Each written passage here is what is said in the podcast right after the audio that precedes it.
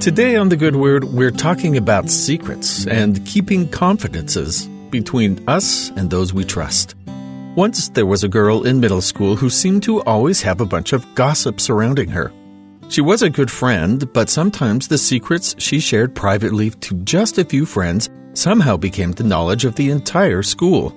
I always wondered why she continued to trust her friends, but even though those middle school grade secrets weren't that important, they did seem like life and death at the time. But she continued to confide in her friends, or at least that's what I thought.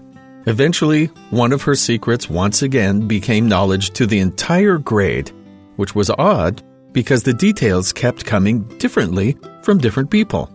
One day, after class, she pulled aside one of her friends and thanked them for being trustworthy.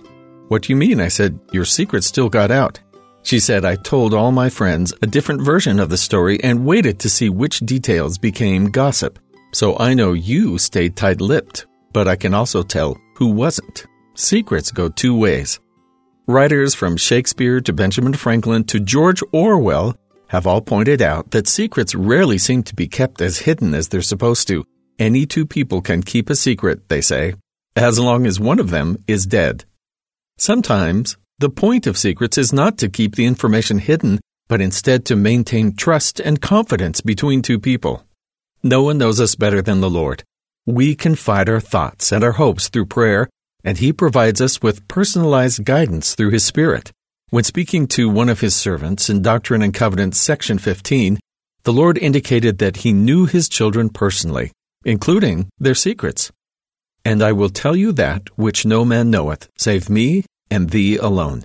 For many times you have desired of me to know that which would be of the most worth unto you. Behold, blessed are you for this thing, and for speaking my words which I have given you according to my commandments. And now behold, I say unto you, that the thing which will be of most worth unto you will be to declare repentance unto this people, that you may bring souls unto me, that you may rest with them in the kingdom of my Father.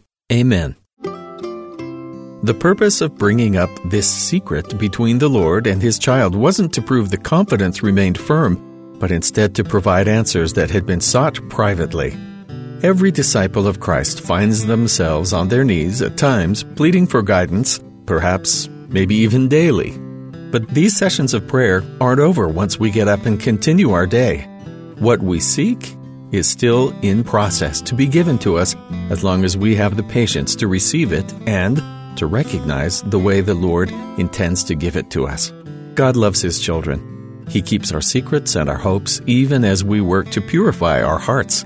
The more we come to trust Him, the more He can turn in trust to us to follow the guidance we've been given. Our Heavenly Father has our best interests in mind, even when we don't always do for ourselves, and He never betrays our confidence or impedes our progress, instead pushing us and pulling us in good directions we might not have explored without His guidance. And it's only through continuing in faith that we learn to earn that trust in return. And that's the good word.